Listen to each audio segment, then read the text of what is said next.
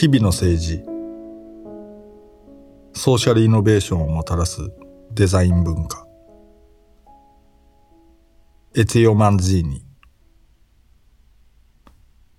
安西博之。八重樫飾る役。第四章。プロジェクト中心の民主主義。アイデアとプロジェクトのエコシステム。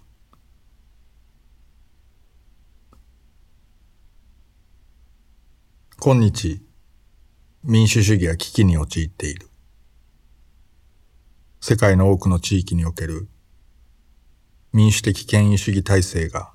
うまくいったことによるところが大きい。さらに驚くべきことに、ヨーロッパとアメリカで進んでいる倫理的及び文化的な混乱、移民問題の周辺で起こっていることが最も明らかな例であるように、によるものでもある。この現象はドラマティックだ。でも、この民主主義の危機に関して言えば、歴史を奥深くまで遡ったルーツに根ざした原因というよりは、むしろその結果のように思える。僕たちが今日知っている民主主義のルール、価値観、制度、そして目の前にある危機も、過去に生み出されたものだ。何世紀にもわたる西洋社会の近代化の旅の中で生まれ、特に20世紀後半の政治的な背景と価値観から発展した。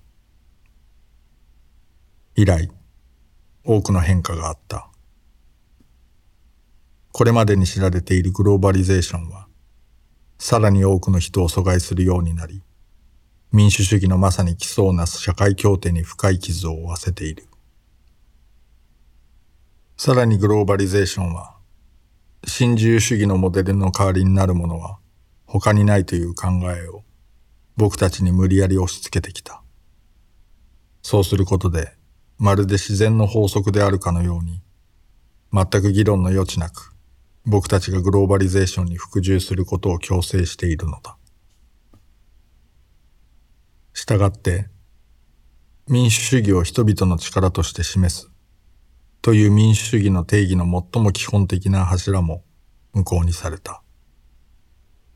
今日、あらゆる場での代表者が何をどのように行うか決める力をますます弱めている状況を僕たちは日々目にしている。経済的に実行可能な代替手段がなく、唯一想像できる未来の姿が、現状の物事のあり方を継続することだけであるためと言われている。実際のところ、社会は極端な中央集権システムに向かっている。意思決定はますます不透明なやり方になり、民主的な感覚に欠けた組織や経済的プレイヤーによって握られている。結果、自分とは別の場所にいる他の誰かによって意思決定がなされる。そのため、人々は結局民主的な議論は役に立たないという印象を持ってしまう。これが民主主義の危機が深まった主な根拠であるように思える。選ぶ選択肢がなければ、議論し、協議する意味がない。経済システムの自動化。まさに多数の上に立つ特権的エリートの私欲のための恥知らずなペテンに過ぎないという理由をつけて、活動の場がほとんどあるいは全くなくなっている場合、そこに民主主義はあり得ない。だから僕は民主主義の再生を、民主主義はより多くの人々に力を与える、パワートゥーザピープルという基本的なことの確認から始めるべきだと思う。そしてこの実行のために、自由と平等、人権と社会的公正を、クリエイティブな作法に基づいて結集させるべきだ。適切なタイミングと組み合わせで実験を推し進めることで、民主主義の危機に立ち向かうのである。つまり、ソーシャルイノベーションとテクノロジーから与えられたチャンスを最大限に活用する民主的な実験である。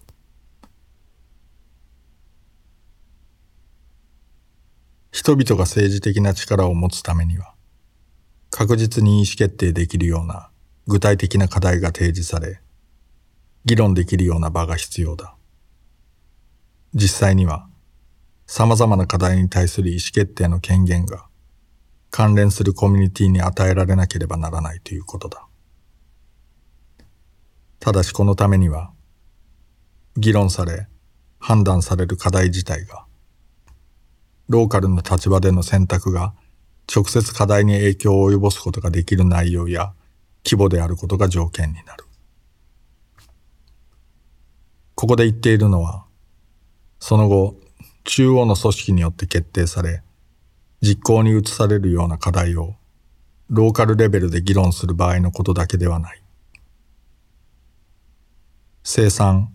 及びサービスシステムではむしろ、ローカルで機能するものは主にローカルなサブシステムによって成り立つように開発される必要がある。つまり、ローカルに自立性を与え、ローカルな選択と実行が行われるようにするということだ。これは、今日支配的な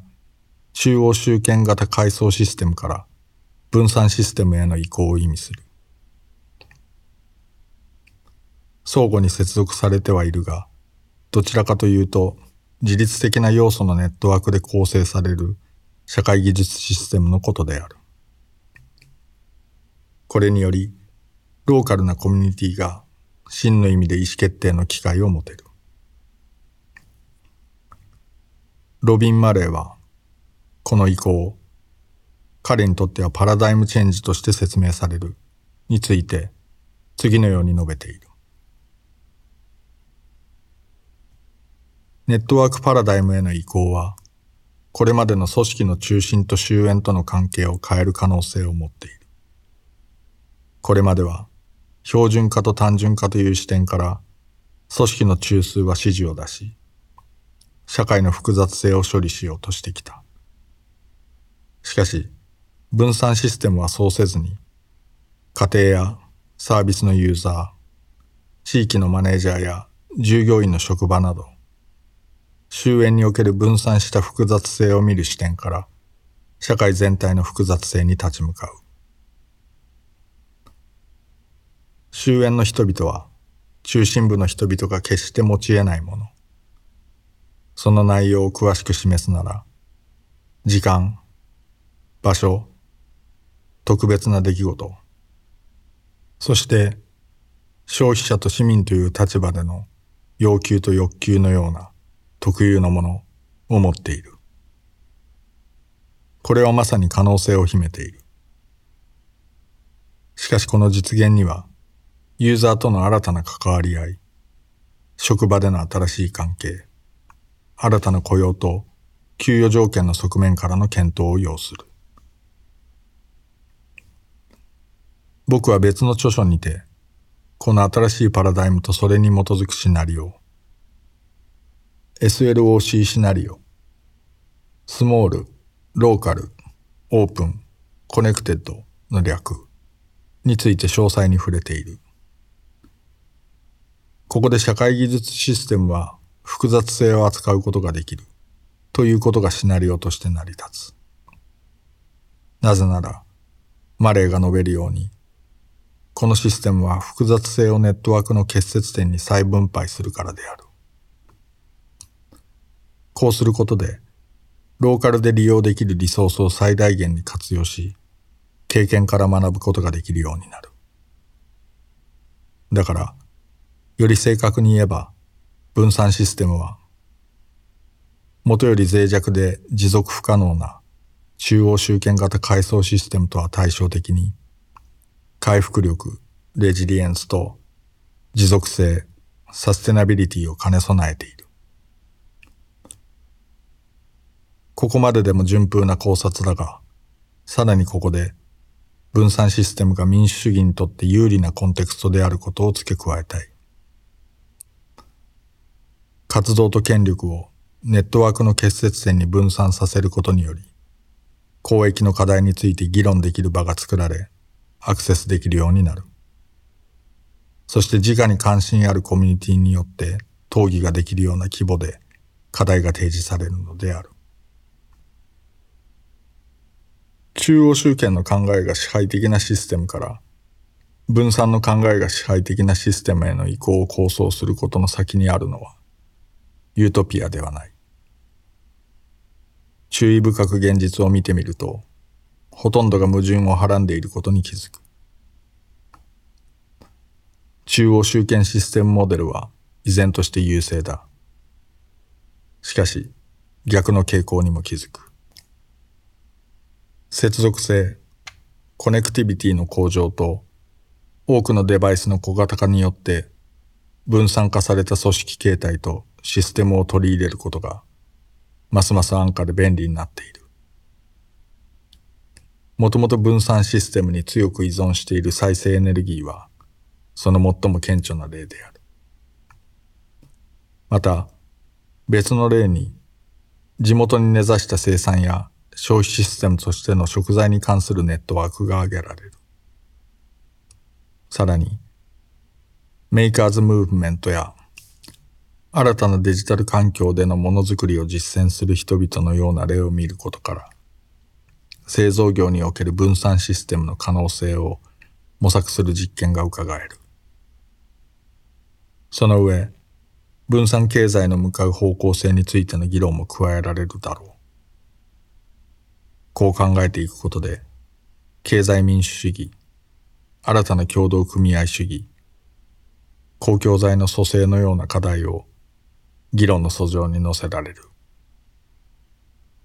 現時点では、このパラダイムの変化は単なる可能性やチャンスでしかなく、僕が取り上げてきた技術的及び社会文化的イノベーションのすべてが、このパラダイムチェンジであるべき方向に発展するわけではない。一部の人たちは自分の社会的価値を失い、新自由主義的な思考やビジネスの取り組みなどの方向に向かうかもしれない。さらに、分散システムで生み出された権力や経済的資源をローカルに供給することは、場自体が健全である場合に限られる。つまり、残念ながらよくあることだが、権力グループや地域のいわゆるマフィアが介入してこなければ、地域にウェルビーイングと環境再生をもたらせるということだ。不健全に陥る危険は避けられず存在する。これを回避するためには、選択が用意され、選択された後の行動が透明で参加型であること、つまり民主的であることが求められる。また、理屈から言うと、同じく透明性と民主的なガバナンス政策を中央集権システムに適用すれば、実際に起こっているようなグローバルな権力グループやマフィアに利権を持っていかれるということは避けられる。とはいえ、中央集権システムと分散システムという二つのモデルにはかなり違いがある。透明性と民主的なマネジメントというものは、中央集権システムではそもそも困難であり、分散システムだからこそ現実的な可能性がある。まとめると、ある権力をローカルコミュニティに還元する上で、分散システムのシナリオが唯一、民主主義の危機に対して最も深く根源的な影響を与えられる。実際にどのようにできるかは様々な要素の組み合わせ方による。組み合わせられる要素には本書の中心的なテーマを成しているものもある。つまり、僕たちが実際に生活している日々展開するコンテクストで人々はどのように振る舞っているか、どんな日々の生活の政策を実行しているかという問いだ。デジタル技術と新たなメディアの普及によって民主的なプロセスが行われるコミュニケーション環境自体が変化し、民主主義の領域でも新しい可能性が開かれた。前世紀の民主主義を作ってきた慣習に対する挑戦でもあった。もう10年以上前、ブルーノ・ラトゥールは、この新たな可能性を新しい民主主義の気配と呼んだ。彼は、バー、ネットワーク、プラットフォーム、デジタルメディアがまとまって作り出す、物理的でもあり、バーチャルでもあるハイブリッドな空間をこう表現したのだ。新しい民主主義の気配は、人々が共通の利益に関わる課題を話し合い、意思決定がなされて実行に移され、様々な活動へと広がるような公共の場を作り出すはずだった。しかし知っての通り、実現しなかった。10年後、フィンランドで著名な研究センターであるシトラは次のように述べている。テクノロジーの発展によって理論上は互いに深く結びつくことができる時代において、我々は現に差別、フィルターバブル、集団均質化のような状況を時代の大きな傾向として目撃している。確かにデジタル技術と新しいメディアの普及は伝統的な民主主義のやり方を脅かしている。何よりも複雑な社会をこれまで中心的に支えていた代表性民主主義を厳しい状況に追いやろうとしている。もちろんこの事態は広く知られ、これまでにも十分な議論がなされてきた。デジタル技術と世界中の人々がすぐにつながる高い接続性は、脱ローカル、非同期、中抜きされた社会の仕組みを作っている。簡潔に言うと、人々は仲介者なしで、場所や時間を選ばず自由に、すぐに対話できるようになったということだ。だから、伝統的な政治組織と代表性民主主義は危機を迎えている。さらに、高い接続性が人々を結びつけることで、これまでに例のない代理人不在モデルと、これまで唱えられてきた直接民主主義が安易につなげられて考えられるようになった。結果、直接民主主義のシナリオが出来上がった。その場しのぎではなく、誰もが、いや、誰もがということになっているというべきか、あらゆることについて、リアルタイムに自分自身の意見や主張をとりあえず表現できるという確固としたものになっている。直接民主主義はデジタルサポートの有無にかかわらず、議論の枠組みがはっきりした問題に対してはとても大きな効果を発揮する。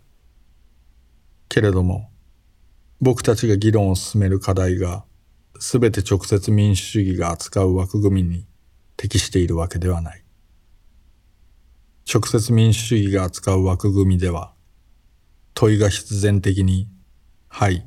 またはいいえでしか答えられない形に整えられ、単純化されてしまう。我々の経験から言って、